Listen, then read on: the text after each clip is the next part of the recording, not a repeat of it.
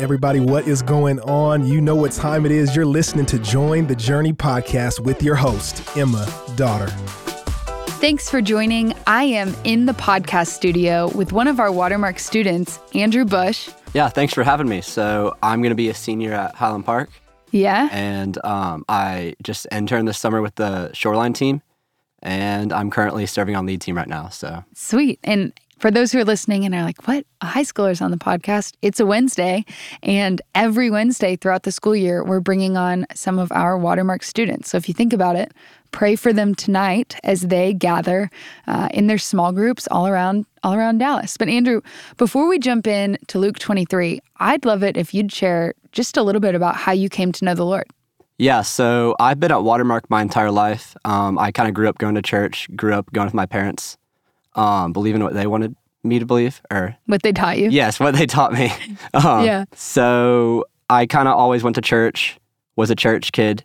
And I'd say my faith started to kind of become my own the summer before my freshman year when I went to um, Camp Barnabas to serve uh, students or kids with uh, disabilities.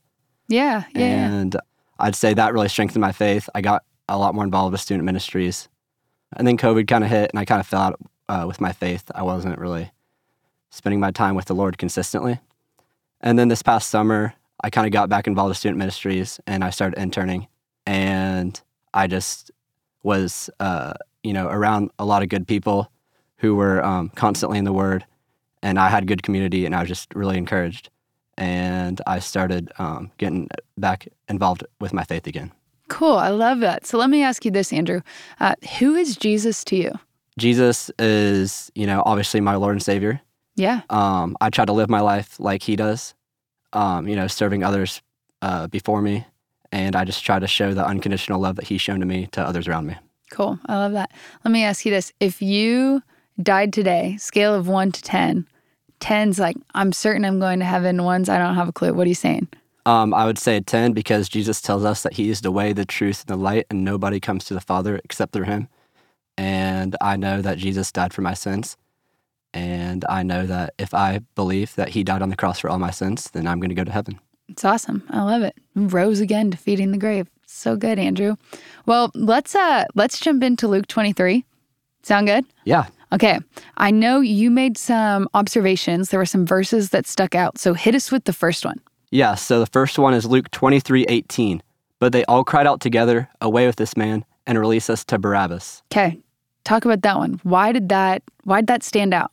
Yeah, so um, I just thought it was really interesting that this crowd over 2,000 years ago wanted to trade out a murderer for somebody who lived a, lived a perfect life and had never sinned once in his life. And I just thought it uh, could be applied to our life today, how there's always to be angry mobs and hateful people who are going to disagree with what we say as mm. Christians because, you know, we're to say some things that they don't like and um, may personally offend them.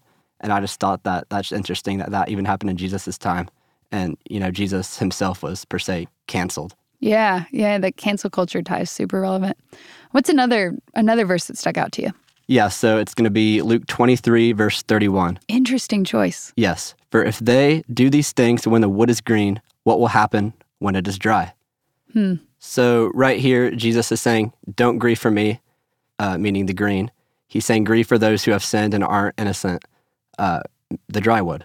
So I just thought that was really interesting. Um, I hadn't noticed that before, but when I was preparing to do this, that verse just stuck out to me, and I just thought of something different than the typical Luke twenty three story we we all know. Yeah, because we all think about the thief on the cross, mm-hmm. right? But that's yeah. an, that's an interesting one to explore. One that we'd probably, if we're honest, tend to just kind of glaze over, like okay, Jesus is making some comparison, which I know I do that all the time. Can you relate to that? Yes. Um, so I'm really glad you you stopped on 31. I think it's um, interesting. One commentator in looking at verse 31 just really clearly made the comparison. Hey, greenwood is is life. It's innocent. This is what's happening to Jesus as an innocent man. He's about to be killed.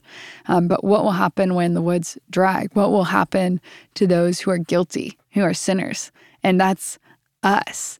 And uh, Spurgeon says, You need not weep because Christ died one tenth so much as because your sins rendered it necessary that he should die. He's getting it, hey, we should be grieved uh, by sin, not by Christ's death.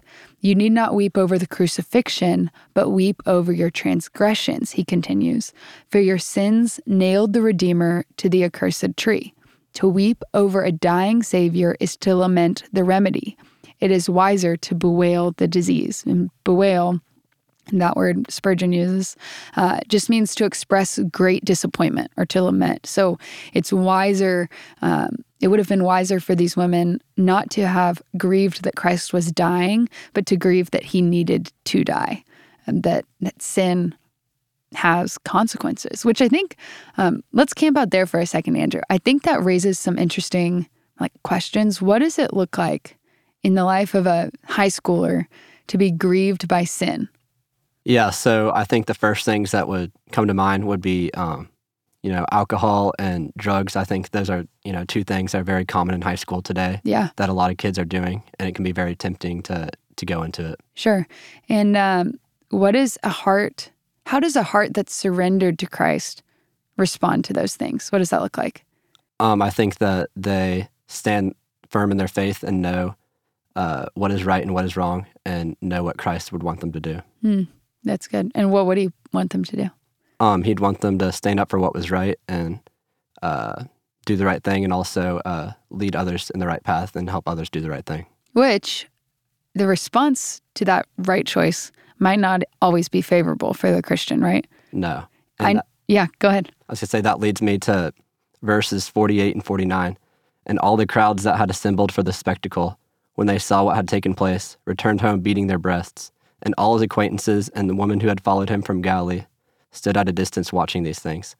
And I just thought that was interesting because um, the people who are against maybe what Christians say and believe are always going to be loud about, you know, their opinions, especially with cancel culture today in the media.